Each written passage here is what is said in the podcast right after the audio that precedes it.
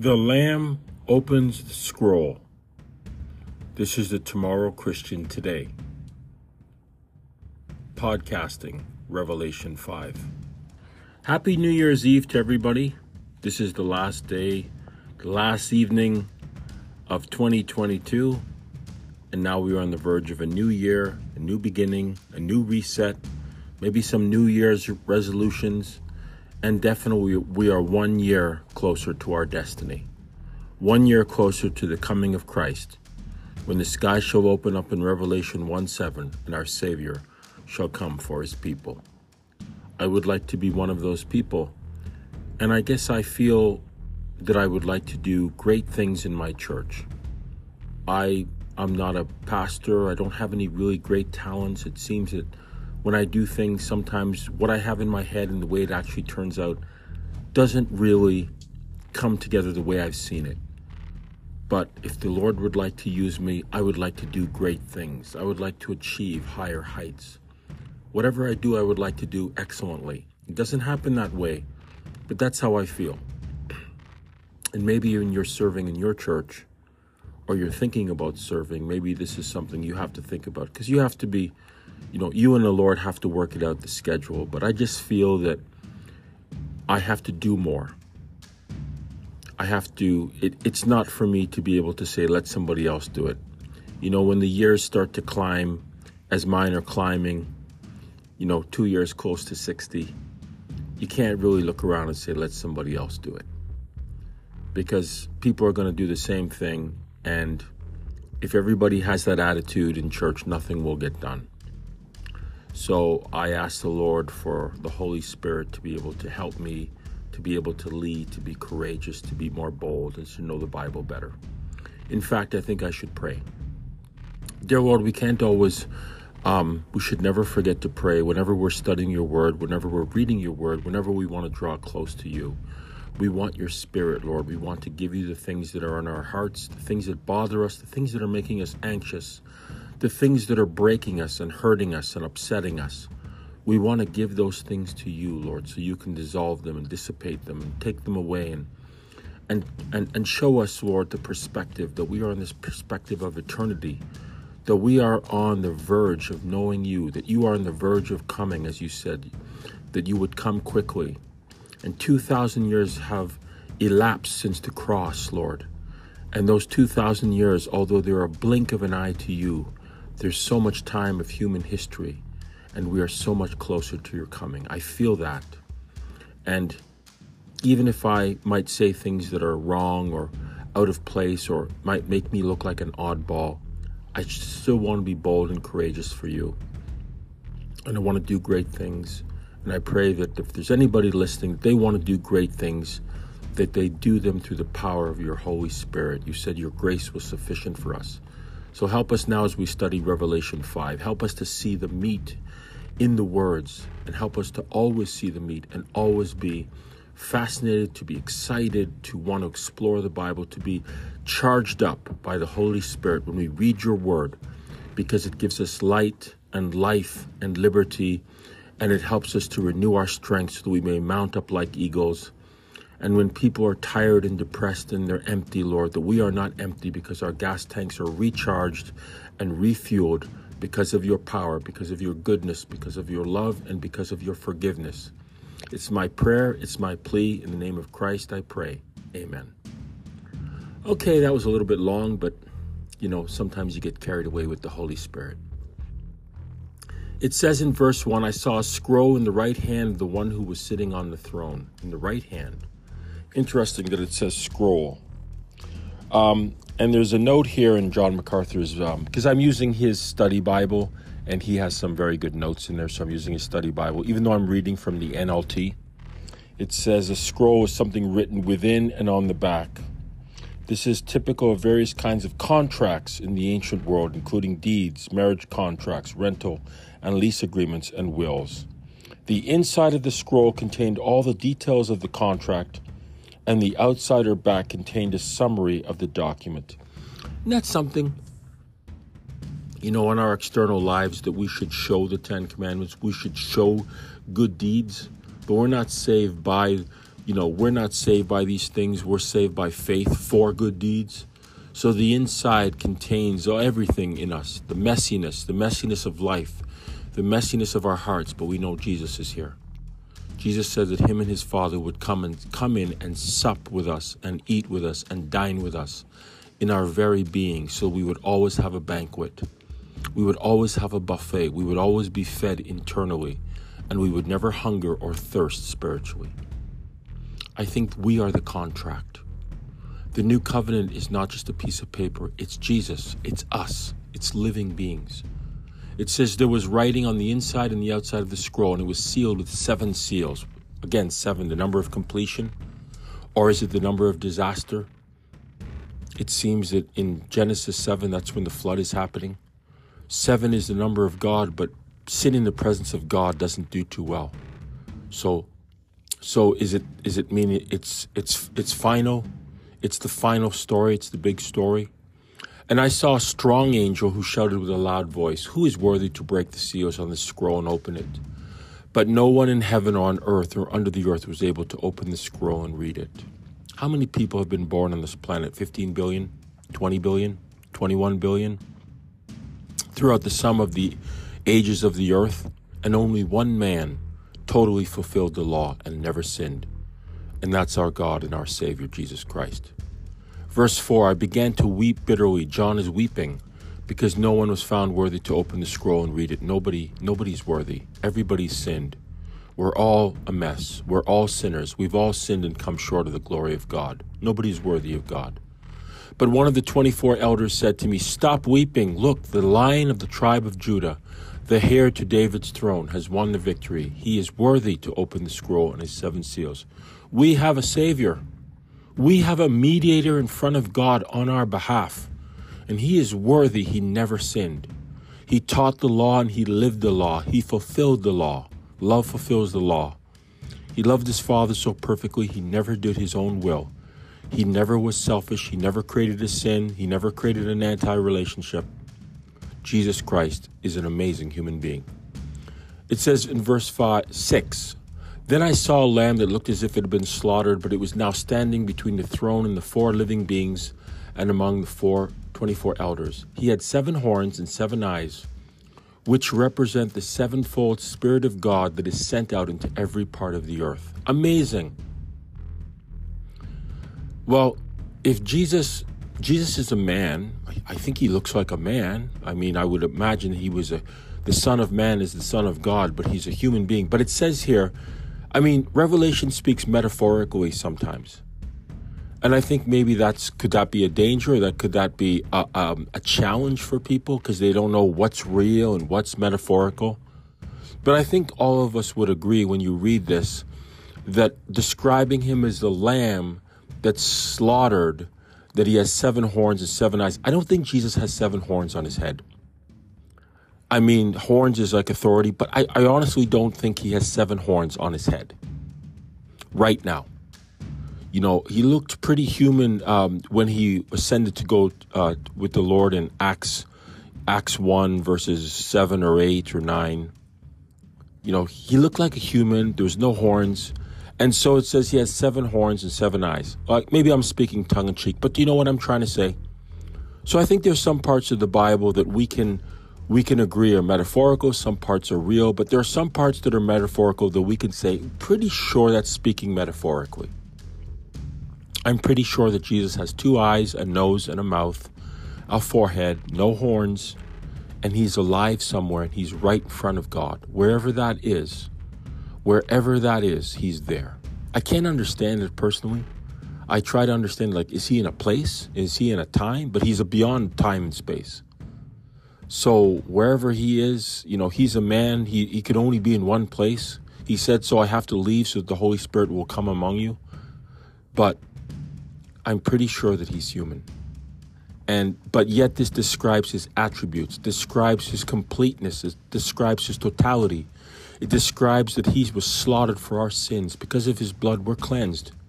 We get to talk to God. We get to pray to God. We get to speak to God. God is our Heavenly Father. He was always our Father. But when we sinned, He became our enemy. He became an alien life form to us. Somebody whose very essence or somebody, something whose very essence would kill us because the purity would destroy the sin inside of us. But because of Jesus, that doesn't happen. Jesus is our Savior and lets us talk to God. Isn't that amazing? Verse 7 Jesus steps forward and takes the scroll from the right hand of the one sitting on the throne. So he steps forward. He's on the throne. He shares the throne with his Father, but he's sitting next to the throne. But he takes the scroll from God. And when he took the scroll, the four living beings, the 24 elders, fell down before the Lamb. Each one had a harp, and they held gold bowls filled with incense, which are prayers of God's people. Our prayers are like sweetness to God. He wants to hear from you. He wants to hear from me. I just, I find that so amazing. I, I've walked around in life and I just felt absolutely invisible. Nobody cared. I mean, I had great parents, don't get me wrong. My parents were obviously, but it's like your parents, they're supposed to care about you. And I and I know that there are people who have had lousy parents. And it's no fault of yours. Because my parents parents are supposed to be good to you. And my parents were the best. My parents were the best. But sometimes when I walked among other people, I just felt like a nobody. And yet God doesn't think I'm a nobody. It's like a Midas commercial. At Midas, you're a somebody. I'm a somebody so are you. You've got to believe it. You've got to trust God. And if you don't feel it, you got to trust. And if you don't feel it, pray for it so that you will feel it. Eh, I saw something on YouVersion, and the guy said, You know what? Whatever is bothering you, take it to God. YouVersion has kind of changed now. They have like the Bible verse in the little circle, and then they'll have this person who speaks, and then they'll have the prayer. And the prayer said, Whatever is bothering you, you take it to God. Whatever's upsetting you, you take it to God. Whatever's making you anxious, you take it to God. If you've got something grateful to God for, take it to God. Say thank you. Thankfulness, gratitude, an attitude of gratitude. Give it to God. God, and God says, Hey, you know what? You talking to me, it's sweetness to my nostrils. I love that. I just do and they sang a new song with these words. You know, sometimes God just makes you want to sing. You just want to get up and dance. Some people can sing in front of other people, and other people like myself, I ain't going to be singing in front of nobody. I actually think that in our church, when I first got there, they had two people singing up at the front, and then they had while we were all singing. And even though I'm a terrible singer, it feels like I'm kind of yelling out the words.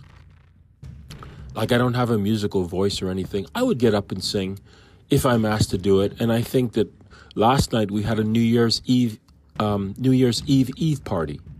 And it was so wonderful because I thought that's exactly what we used to do before until this crazy COVID came and took away our lives. And now that's sort of in the background, although I know a lot of people are sick. But it's time to start dancing. It's time to start singing. It's time to start being grateful. It's time to start being happy again. It's time to let the burdens roll off and roll them right into God. Like a duck to a duck's like water to a duck's back. Well, your problems should be that to your back. Just give them to God. Just roll them in towards God. He'll take care of them for you. You are worthy to take the scroll, break its seals, and open it, for you were slaughtered, and your blood has ransomed people for God from every tribe and language and people and nation. Wow. That's us. That's us. I don't say it arrogantly, I say it reverently, respectfully, and thankfully. That's us. Man, I tell you, what a gift. Every day should be gra- attitude of gratitude, just thankfulness. You don't have to be empty hearted. Let God in. He's telling the truth. He's coming for us. He promised He would. Verse 10 And you have caused them to become a kingdom of priests for our God, and they will reign on the earth. You know, I, I do have to turn in the Bible, so let me see if I can find it quickly. I'm going to go to Second Peter. See, let's see how good my Bible knowledge is here. Come on, Lord. Okay, so that is not the one. So let me go to First Peter. Think this is it. I always get that mixed up. 1 Peter 2, verse 9. You are a chosen race. So it's 1 Peter, not 2 Peter. 1 Peter 2, verses 9. You are a chosen race, a royal priesthood, a holy nation, a people for his own possession, that you may proclaim the excellence of him who called you out of darkness into his marvelous light. Once you were not a people, but now you are God's people. Once you have not received mercy, but now you have received mercy. Friends, you have been called to excellence by an excellent God. Your life is excellence. Anything you touch will be excellent. And if it's good, as I touch things and they're not excellent, they're good, you're going towards excellence. Stand up straight. Put your shoulders back. Hold your head up high. Not cocky but confident. Not not proud and arrogant, but humble and upright. You are one of God's people.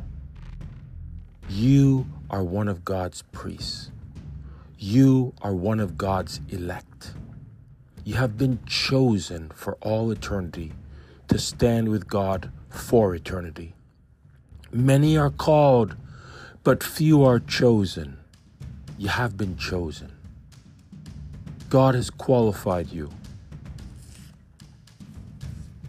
You know, it was like um, I saw a post and it said, "The people who are called may not be qualified, but when God, but God will qualify those who He does call." Is that you? Sure, it is, and that's me too. God will qualify me as I'm called. For you were slaughtered, and your blood has ransomed people for God. Wonder, Wonderful. Verse 10 And you have caused them to become kingdom of priests for our God, and they will reign on the earth. The meek shall inherit the earth forever. This is your playground. This is your world. The world has all these ideas what it's going to do, and the Bible says, sadly, this world and the people without God are passing away. The people who are self centered are passing away. But the people who are God centered, other centered, selfless are not passing away. Let's not pass away. Let's not be selfish. This is our earth, and we will reign on the earth because of our Savior. That's so wonderful. I just delight in that. Verse 11 Then I looked again, and I heard the voices of thousands and millions of angels around the throne and of the living beings and the elders. You are part of thousands and millions. Wow! Wow! Wow! And they sang in a mighty chorus, verse 12 Worthy is the Lamb who was slaughtered to receive power and riches and wisdom and strength and honor and glory and blessing. Your King is alive, and your King is excellent, and your King is worthy. He's worthy of your loyalty, your allegiance, and your praise. Put your faith in your King. You will not, you will not be sorry. The best things in this life are for free. God has given you His Son. He has given you a new covenant. He has given you a new purpose, and He's given you a new destiny. Seize your destiny. Take hold of your destiny by faith. Don't let go and don't give up. Verse 13 and then I heard every creature in heaven and on earth and under the earth and the sea. They sang blessing and honor and glory and power belonging to the one sitting on the throne and to the Lamb forever and ever. World without end, time without end, year without without end. You'll be saying a lot of happy new years in eternity. You may say them so many times you get tired of saying them. But it'll always be a new year and it'll always be happy. And every day will be a new beginning. Verse 14 And the four living beings said, Amen. And the 24 elders fell down and worshiped the Lamb. I can't add to that praise. I feel it. I hope you do too. God bless you. And if we don't talk again, we'll talk next year. 2023, the best is yet to come. Excellence, not mediocrity. God bless you all.